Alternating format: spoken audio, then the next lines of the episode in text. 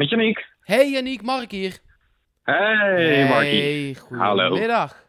Goedemiddag. Hey, eh, ja, god, we moeten toch maar weer. Want, want eh, daar waar we gisteren zeiden, Dumfries, nou daarover zegt Brands, die kans is klein. En Angelino, we zitten nog in de wachtkamer. Eh, ja, Ja. stroomversnellingje. Je weet het, als eh, Brand zegt dat iets niet haalbaar is, dan komt hij, hè? Het is te warm hier. Hey, hey Klim, hey.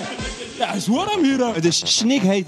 Snikheet. Snik, hè. Ja, best bizar wel eigenlijk, hè, dat dat, dat, dat zo werkt. En, en dat je er eigenlijk vanuit kan gaan dat als Brand zegt, met nog twee werkdagen te gaan, nou, maar het gaat niet meer lukken, jongens. Dat je eigenlijk wel weet dat hij, voordat hij naar Everton is, dat allebei die spelers nog binnen gaan zijn.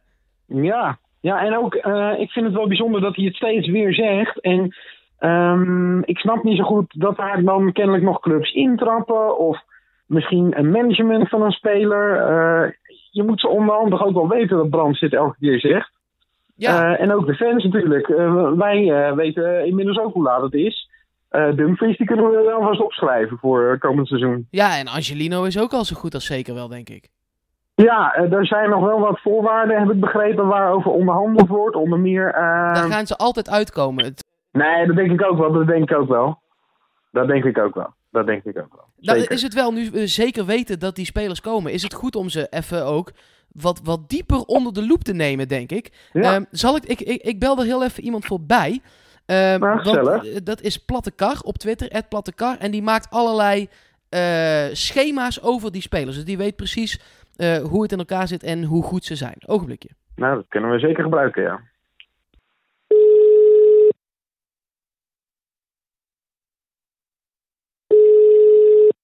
Eh Janiek, volgens mij spreken wij inmiddels met, eh met Ed Plattekar.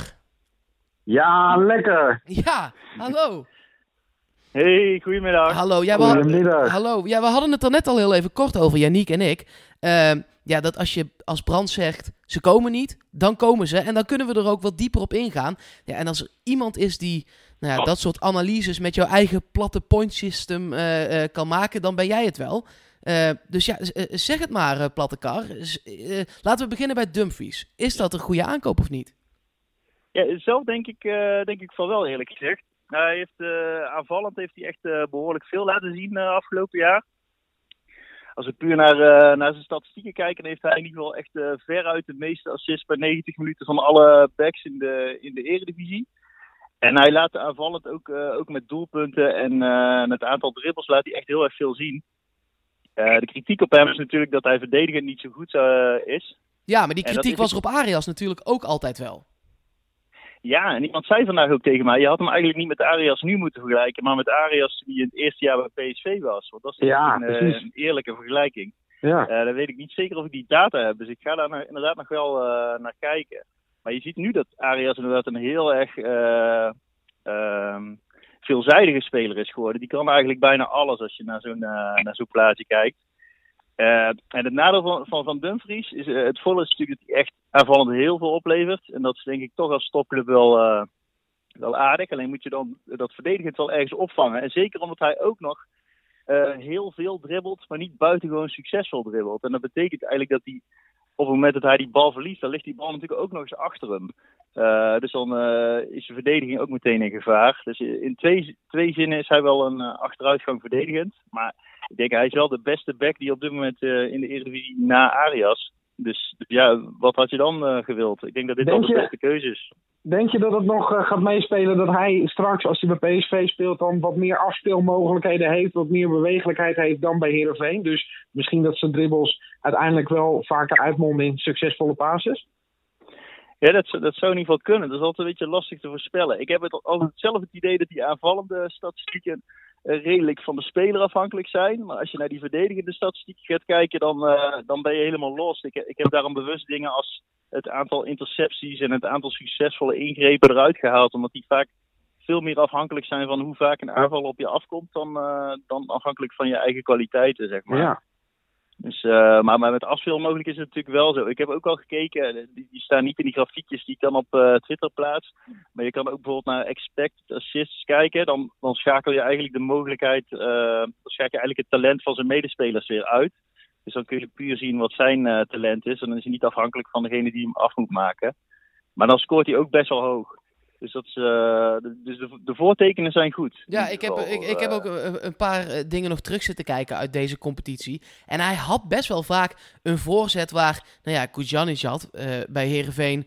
Die had gewoon ook echt een beroerd seizoen. Die dook daar dan vaak onderdoor. En een Luc de Jong, zoals in het laatste seizoenshelft eh, eh, deel, zeg maar. Ja, die kopt gewoon de helft meer van dat soort ballen binnen. Ja, ja, als je Luc inderdaad in vorm, eh, dan- dan- op een gegeven moment was het zo ja, dat hij echt alles binnenkopte.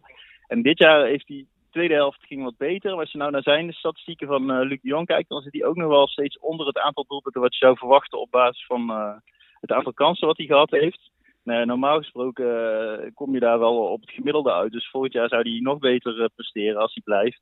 En zeker als je dan mensen als Dumfries en Angelino op de Ja, flanken we hebt. krijgen we aan de linkerkant krijgen we ook nog een assist-kanon.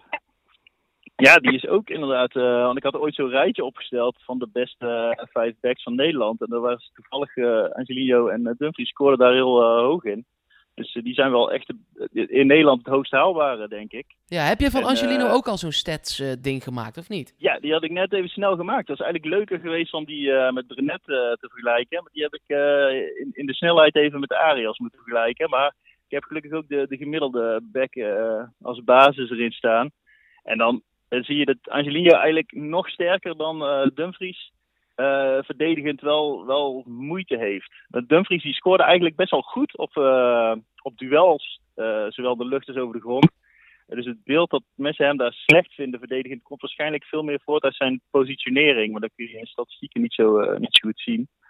Eh, maar, maar Angelino die scoort ook wel slecht op, eh, op hoeveel duels hij wint, eh, verdedigend Hmm. gezien. Vooral door de lucht, dan scoort hij echt eh, diep onder het eh, gemiddelde in de Eredivisie. Hij is ook niet heel groot natuurlijk.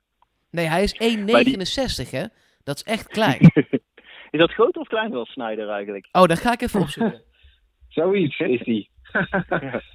Hij is inderdaad, eh, nou, ik ben groter. Nee, En, hij is eh, kleiner. dan ja, ja. is 1,71. Dus hij is, eh, Angelino is 2 centimeter kleiner. Wauw, kijk. Zou ze dat merken? Nou ja, het is in ieder geval echt klein inderdaad. En, maar hij heeft heel, heel hoog percentage succesvolle voorzetten. Dat betekent dat, dat als hij een voorzet geeft, dat hij heel vaak aankomt in ieder geval bij zijn medespelers. Dat is in ieder geval een goed begin. En daarna moet je dan nog even kijken wat je daarmee gaat doen natuurlijk. En, uh, ja, hij heeft ook gewoon heel veel assists. En je kan ook wel gewoon zien als je die jongens ziet spelen, hoef je ook geen, uh, hoef je ook geen uh, raketgeleerd voor te zijn om te zien dat dat... Uh, dat dat er allemaal wel leuk uitziet. Ja, Mag ik er nog één ding over zeggen? Nou, ik wil, ik wil heel, even, heel even kort, want op een andere site Ja. is Angelino 1,74. Dus het zal, Ah. het zal daar ergens tussenin liggen. We pakken er Oh, nog even een meetlint bij binnenkort. Wat ook nog wel een belangrijke kwaliteit van hem is, is dat hij ook supergoed vrije trappen kan nemen. Zo. En dat is ook wel een kwaliteit die PSV misschien nodig is als bijvoorbeeld Van Ginkel eh, weggaat. Locadia is al weg. Uh, Ja. Dus dat is ook wel iets wat PSV kan gebruiken. Ja, en met links. Ja. Hè? Ik bedoel, we hadden al wel een aantal mensen die hem dan met rechts wilden nemen. Maar Ja. eigenlijk alleen Pereiro. En dat vond ik nou vanuit vrije trappen toch niet. Ja, ik had daar nooit echt het gevoel bij. Ja, die gaat hem erin schieten. Dus ik vind het wel Nee. lekker dat we dan met een linksbenige vrije trappennemer er nog eh, bij gaan krijgen, waarschijnlijk. ja. ja, zeker ja. Oké, nou ja, twee aanwinsten.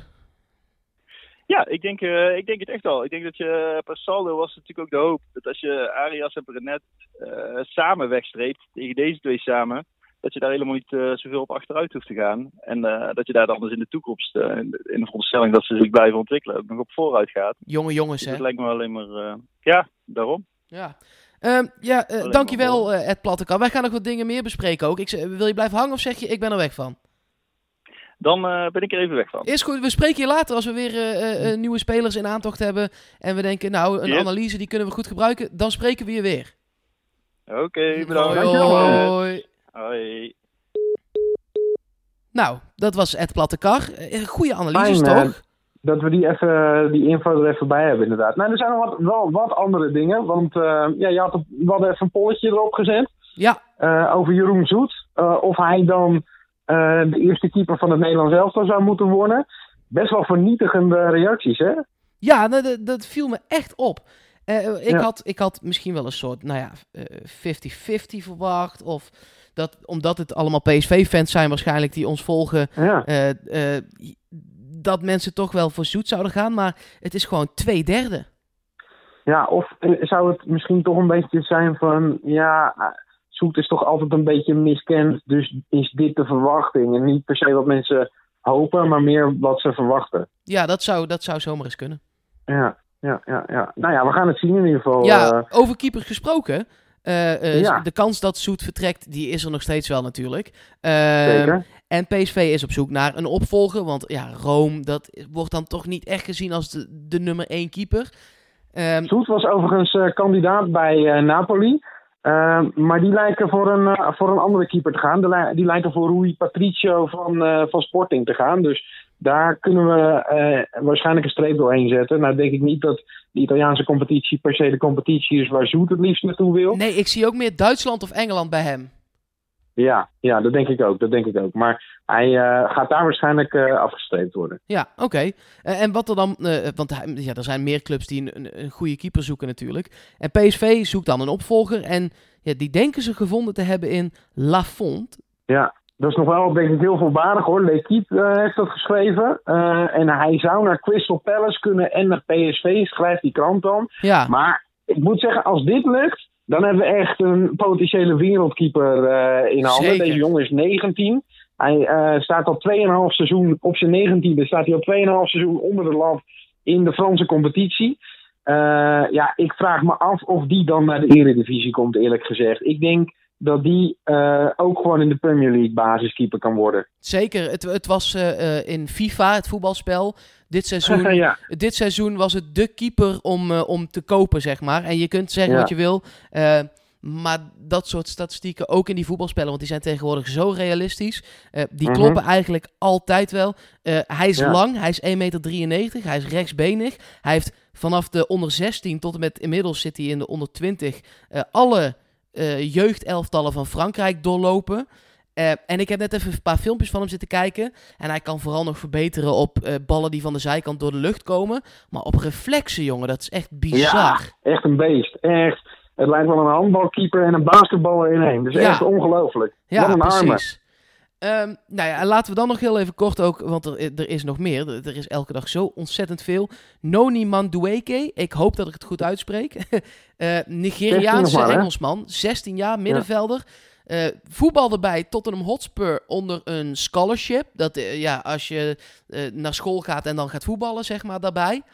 Ehm, trainde ook al heel even mee bij Manchester United. Dat hem wilde meenemen naar het Mediterranean International Tournament. Volgens mij heet het zo. Eh, dat is uiteindelijk eh, nog niet doorgegaan. eh, maar dat is wel het toernooi waar een Messi en een Hazard ook zijn ontdekt. Dus daar neem je als, als topploeg wel de spelers naartoe, zeg maar, die high-end in je opleiding zijn. En daar wilden ze hem dus mee naartoe nemen. Dus ja, hij heeft blijkbaar waarschijnlijk voor PSV gekozen. En ook dat is dan echt wel weer ja, applausje waard voor, voor Brands en wie daar in Engeland de scout is. Ja, veelbelovend allemaal. Kijk, ik denk wel dat, dat dit soort jongens van 16, dat is een schot hagel. En van de 10 die je koopt, gaan er misschien twee uiteindelijk eh, echt goed zijn, denk ik. Eh, maar als je dit allemaal zo hoort, dan is het wel super veelbelovend. Dus PSV is gewoon ook, ook op dat terrein heel goed bezig. Ja, dan nog heel even kort, omdat eh, ehm, er ook geruchten zijn dat Lozano misschien zou vertrekken. Maar ook dat is nog helemaal niet concreet. En ik denk dat veel Nee. clubs bij hem wachten tot in ieder geval de groepsfase van het WK. Ja, ja joh, ik eh, maak me daar helemaal niet zorgen om dat we die in één keer over een week eh, moeten uitzwaaien. Dat denk ik echt niet. Nee. Eh, nog meer? Want we zitten alweer bijna aan het kwartier, joh. Nou, ik ben heel benieuwd wanneer we dan weer zo'n mysterieuze Twitter-aankondiging van PSV krijgen. waarin de speler wordt aangekondigd. Weet je, Brands heeft nog echt een paar dagen te gaan. Twee. Dus ik verwacht één deze dagen echt wel weer zo'n update. Ja, ik ben bang dat ik je morgen weer spreek. nou, ben je er bang voor? Het lijkt me gewoon gezellig. Ja, dat ook sowieso. Maar eh, het nieuws gaat altijd door bij PSV. Zeker, zeker. Tot morgen. morgen. Hoi.